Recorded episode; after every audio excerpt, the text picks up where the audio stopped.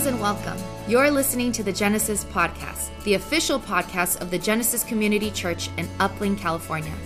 It is our goal to inspire one another to change the world by effectively living in the way of Jesus. Check out our website, thegenesisstory.com. There, you can learn more about us, where and when we meet, ways to invest and support, but most importantly, how to get connected. Thank you for spending time with us today.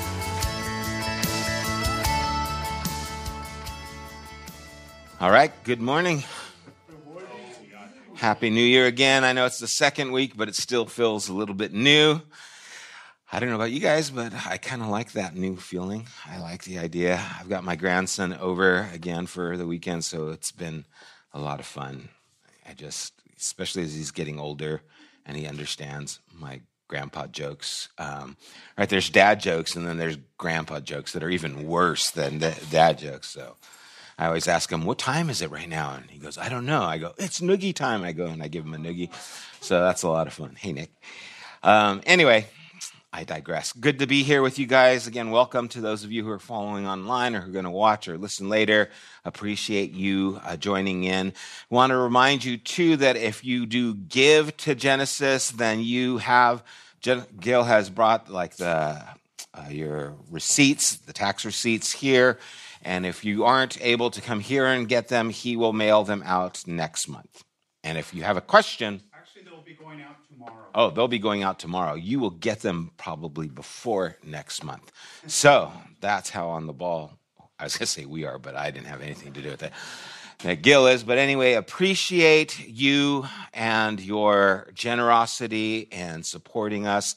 Appreciate you uh, being a part of this community in all the different ways that you are. And let's pause, let's pray as we get started this morning.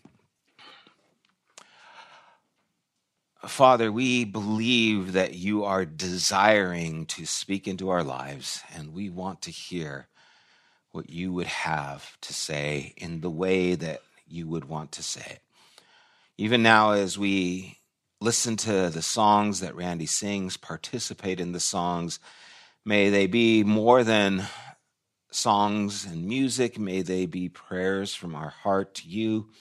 May it evoke an emotion that draws us to you by your Spirit. And may our time together be enriched because it is time spent with you. Thank you for this opportunity for us to get together. Lord, we are so mindful of all the tragedy and heartache that is happening around our world. And we are grateful to be here, but we are not without heartbreak for those things that are happening around us. And so we come to you in the complexity of life, Lord, asking that you do meet us here. And we ask it in Jesus' name. Amen.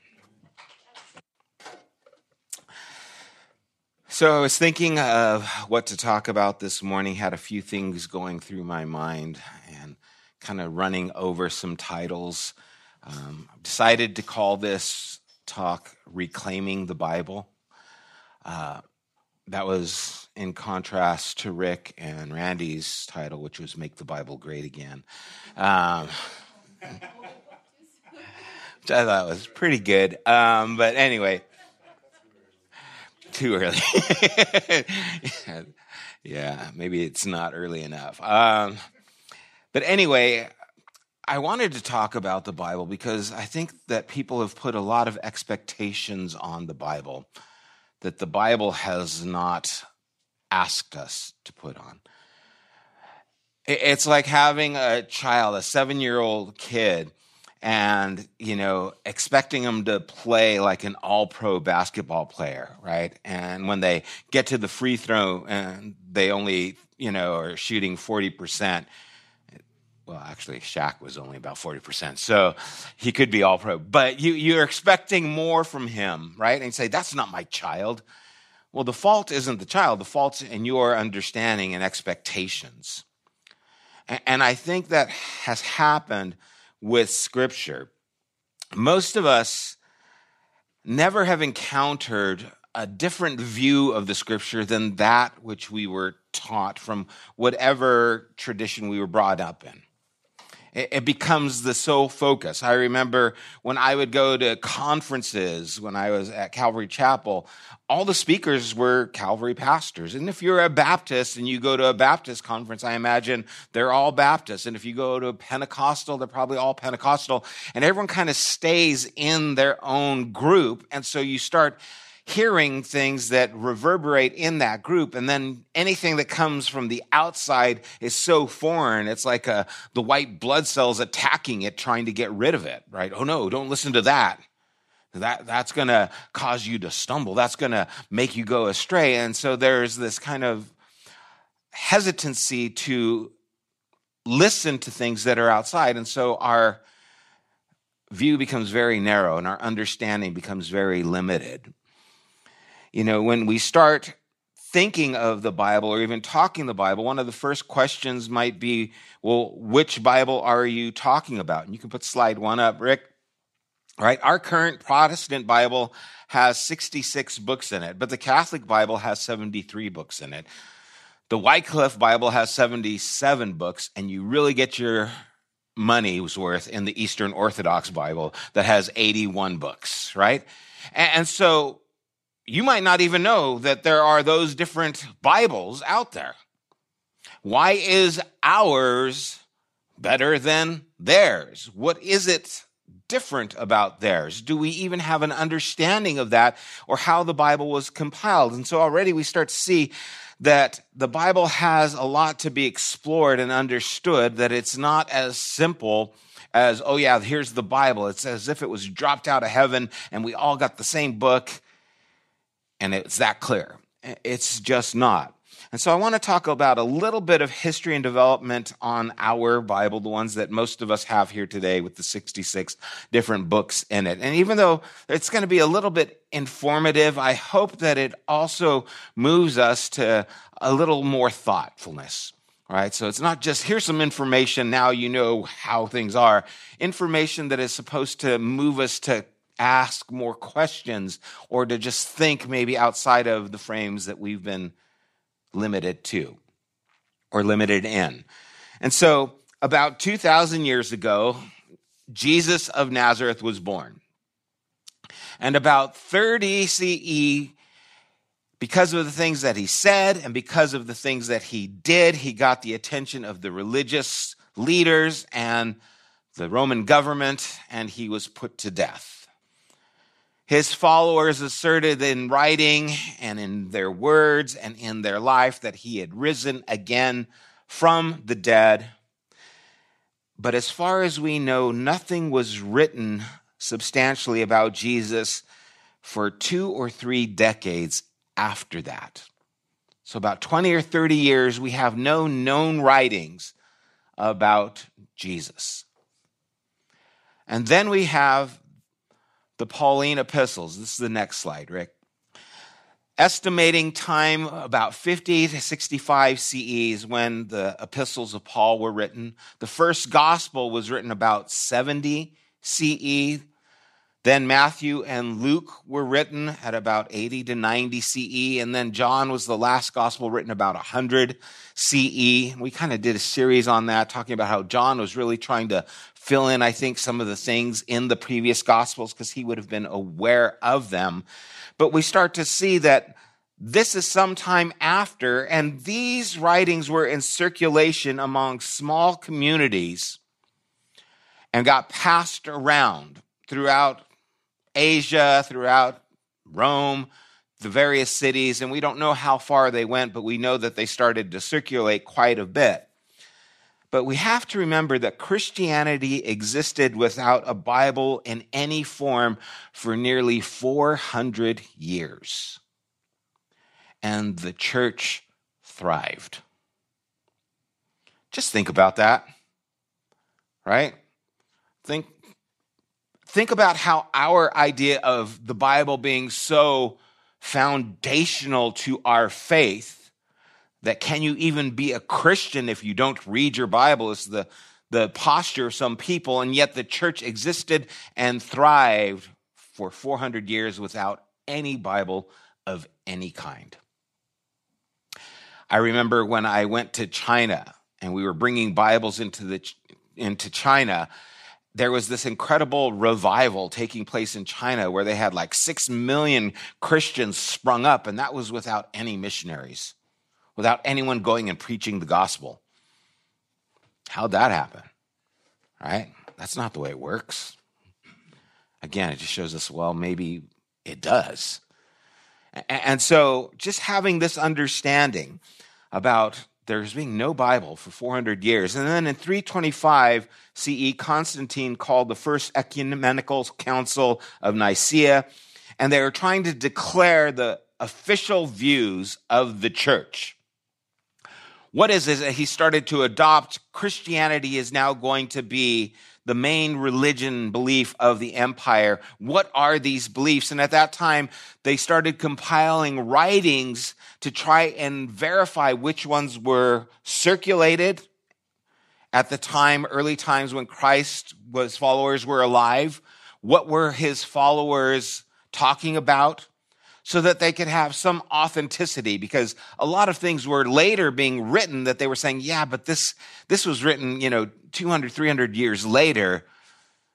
It's far removed from the event. So let's try and get things closer to the event so that we can substantiate them a little bit more. And various writings were compiled to establish these views. And between 400 and 300 CE, the 27 books that make up our New Testament became the official canon of Christianity, including those in the Old Testament. And that's where we have the varying books depending on the different places that they come from. And because of the cost that it took to compile a Bible, only very wealthy people or the organized church were able to have a Bible and open it. So your everyday Christian did not have a Bible. They had to go somewhere, hear someone read it, and then again, as we've talked about before, it was never done in sol- solitary spaces. It was done in community spaces. The next slide, Rick, it says, for the first 1500 years of the church, most Christians could not read the Bible for themselves. 1500 years. That is not that long ago. The majority of people who believed in Jesus did not have, could not read, or open a Bible. Again, let that sink in into what we are asking the Bible to be for us today. It could not be in any way, shape, or form not that long ago. And I think that's illuminating. Now, with the Gutenberg press, all of a sudden now the ability to mass produce writings became so proficient that they became more affordable and more readily available. And because of that, they started to fall into the hands of more and more people. And because they had access to the scriptures and were able to develop theologies outside of the big and the few churches that were there, like the Roman church, they started coming up with different understandings. And there was a monk named Martin Luther who didn't like what he was seeing in the organized church and what he was reading, and now the Bible he had available to him. And so he nailed his 95 thesis to the Wittenberg door and started what we now know as the Reformation, developing different ideologies, different theological doctrines from that of the Roman church. And one of the things that he stated as he started protesting against the power of the church, it was called sola scriptura, which means scripture alone. Now, that was to combat the traditions being promoted by the Roman church, like uh, paying for indulgences. Like you want your loved one to go to heaven, you got to pay money to the church and we'll pray him out of purgatory. Things like that. He had a hard time dealing with these things. And so he was saying sola scriptura. But sola scriptura and biblical inerrancy are not the same thing. They're not even close, right? One has to do with authority, the other has to do with perfection. Now, Martin Luther thought that the Gospel of John, the book of Romans, and First Peter were the three books that the whole Bible should be shaped around. He didn't believe that the book of James or the book of Revelation were inspired by God or should even be in the Bible. So the reformer who said solo scriptura had a different understanding of what that meant than I think we mean today. He didn't think all of it was divine from God and perfect. He just was saying this should be the authority of how we govern, not the church and whatever they feel. We should go to this book and decide how things look instead of just thinking on our own or letting the powers that be and then having a discussion about it from there. And so, when and why did the notion of inerrancy become so important? It wasn't in writing, it wasn't anywhere seen until much, much later. We start to see it happen around 1859 when Charles Darwin came out with his published book on the origin of the species. That the diversity of life is the result of a common descent through evolution. It changed the way human beings started to perceive themselves, and it started a panic in the American Christian church. And so theologians started to develop apologetics for the Christian faith to argue against Darwin's theory. In Princeton Theological Seminary, where they attacked the work of Darwin, two professors, Archibald Alexander Hodge and Benjamin Warfield, crafted a document that served as the ultimate response to Darwin's findings. And we see the phrase biblical inerrancy for the first time. The next slide. In 1881, Hodge and Warfield made inerrancy an article in the Presbyterian Confession of Faith. 1881 is when we see the phrase inerrancy. It wasn't anywhere in writing before that. And when we talk about inerrancy, we're talking about the Bible is without error concerning things of faith and life. And it became something where it became even in science. How what it says is inerrant. We have to believe it literally. But we don't see any leanings in that way until 1881. That's not that long ago. But when we hear things, well, the Bible is the Word of God and it's always been the Word of God and it's inerrant and it's, you know, this. Well, where did we get that from? Well, we got it from here. From these guys, the writing and combating what Darwin was proclaiming in his writings. And so they felt attacked against those things, which maybe they shouldn't have felt, but that was a response to those writings. And then about 100 years later, in Chicago, about 200 church leaders hammered out a universal understanding about the perfection of Scripture. And they represented many different denominations, 30 different seminaries, and their title was the International Council of Biblical Inerrancy. And they produced the Chicago Statement of Biblical Inerrancy and voted that statement as Orthodox Christian belief. So, a hundred years after we see the idea of inerrancy, we have this publication saying this is what Orthodox Christianity is. Anything that doesn't believe that the Bible is perfect and inerrant is not Christian. The preface of the official statement reads The following statement affirms this inerrancy of Scripture afresh, making clear our understanding of it and warning against its denial.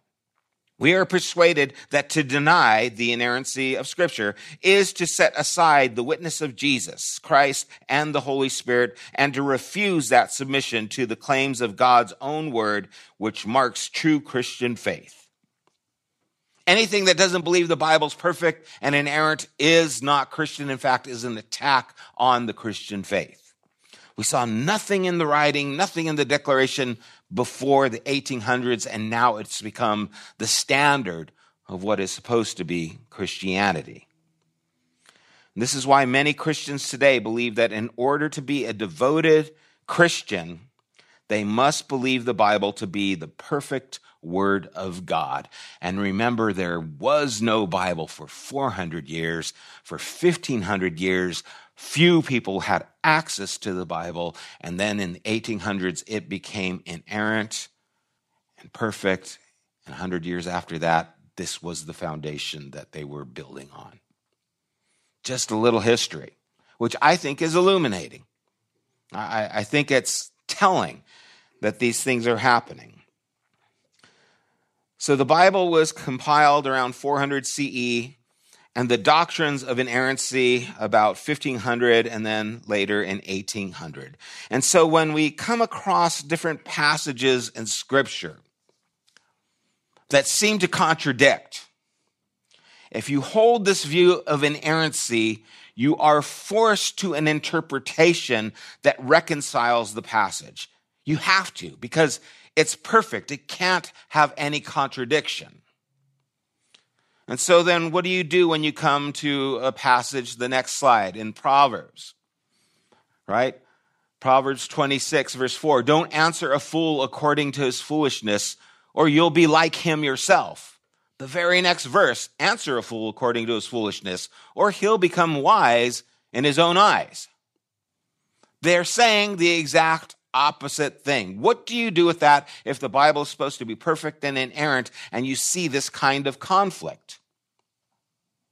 Do you say there's a misunderstanding? Most of the time, people just read those as if they're not even in conflict. The whole intention, I think, of those two verses is conflict.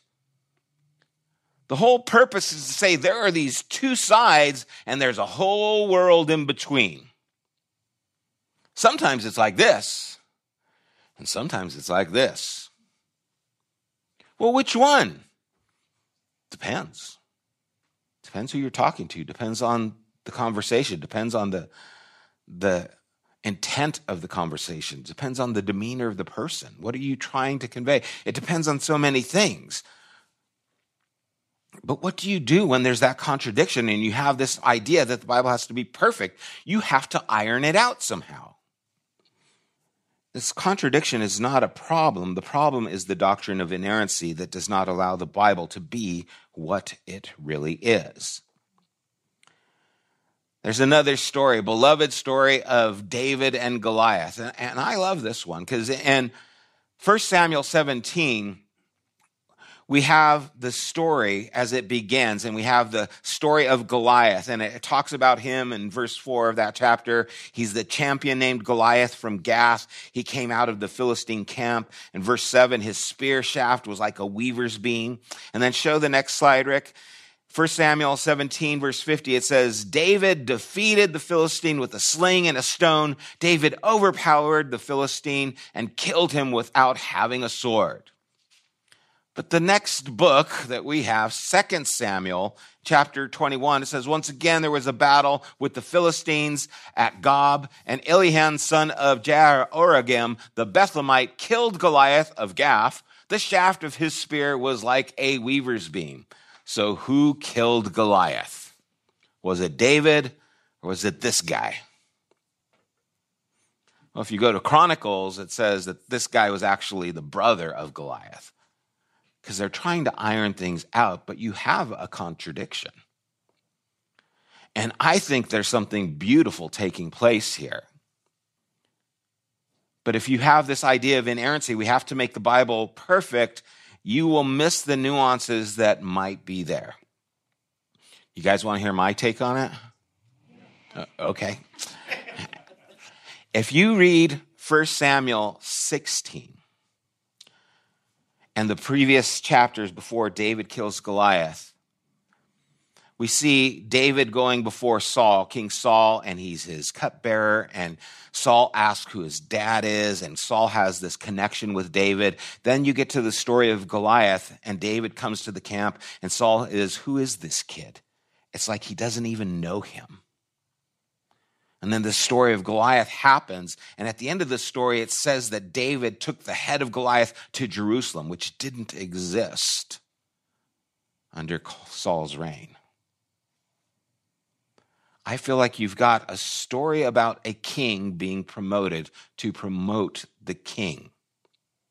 Now, I know in our day and age, politics never exaggerates and is always very clear, right? But then somewhere you've got someone who says, you know, there was this guy named Elian, and he killed Goliath. See, they knew about these other writings but someone wanted to just say something that I think maybe might have been true. Who are you going to believe? The king who has the control over the media, or this one little scribe who says, I saw something? See, I think that's just interesting. I think that's beautiful. I love contemplating that. I think that's what the Bible allows us to do. But if we have to hold on to inerrancy, we can't even go there. Because now I'm undermining the Bible. I think the Bible undermines itself intentionally to provoke us to inquire more deeply. Placing a burden on the Bible that it was never meant to bear blinds us to the beauty of the Bible and what really is there. And so now, being free from this man made constraint and constructs of inerrancy and infallibility, instead of reading the Bible literally, we can start reading it literarily, reading it in literature form and, and allowing it to have a little bit broader scope. And recognizing that the Bible is composed of different genres and good Bible reading begins with good genre recognition. Recognition. And Pete Enns has a book, How the Bible Really Works, that's great, that talks about this more extensively. The next slide, Rick. In the Old Testament, these are some of the genres we see there's mythic, there's wisdom, there's folklore, there's law, and there's epic narrative. In the New Testament, we have biographies of Jesus, the gospel, the letters of Paul, the different epistles, and the apocalyptic revelation. Now, what happens if you take the book of Genesis, that's perhaps mythic and telling stories and even poetic, and you try to make it historic or scientific? Then you've got a problem when the first day happens before there's a sun created. How do you have a day when you don't have a sun? Or the differences between chapter one and chapter three, you have to iron them out and try and make things more sequential. Instead of it being a story being told to convey something other than scientific. And then if you have people who believe in evolution, there's no problem. There are many Christians who are in the scientific community who believe in evolution. In some circles, that can't happen. Why? Because of inerrancy. This is how it happened. Where in a different mindset without inerrancy, of course there's room. It's not limited to this.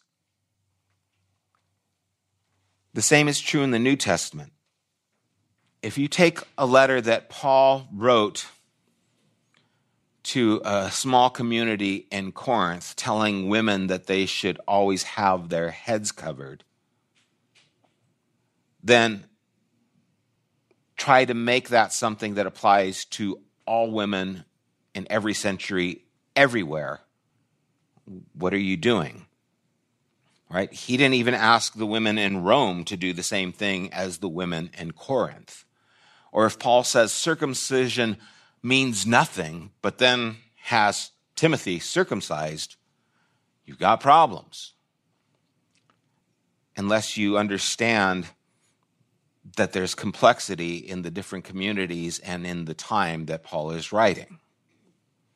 Or if you have John, the writer in Revelation, talking about locusts who are marching like horses and have crowns and faces like men. And you think he's either on an acid trip or he's talking about helicopters, not understanding the literature, understanding that it's meant to be exaggerated, meant to invoke emotion, meant to portray something extreme, then you come up with all kinds of crazy ideas. Right? And that's what runs rampant today in the time of the church. That's why we can disagree with the Bible when it tells us that we should beat our children with rods or stone them to death for disobedience and still believe it to be inspired by God. Or think slavery is horrific even when it is tolerated and, in some place, given support in the Bible. If we make the Bible into something it's not, we are in danger of losing what it really is an ancient, diverse, ambiguous book that requires thoughtful discussion that can help inspire us to a deeper understanding of God if you take what is written in the first century to a small group and try to apply it to every century and every group everywhere, you are going to have problems. And that's what I fear is being done. Again, there are books that you can read that have a lot more information than what I'm giving here today. Pete Enns' book, How the Bible Really Works. Rob Bell's book is not as theological, but what is the Bible, how an ancient library of poems, letters, and stories can transform the way you think and feel about everything. I like that extra text. Just give you some different ideas on how we read the Bible and what it's here for, right? We've been here for years now, and I still teach from the Bible even though I presented all these things here, I still, the Bible is my sacred book. It's my sacred text. I, I don't understand other sacred texts. I don't understand the Quran or, the, or even books of Mormon or those things. Those aren't my sacred texts. This is.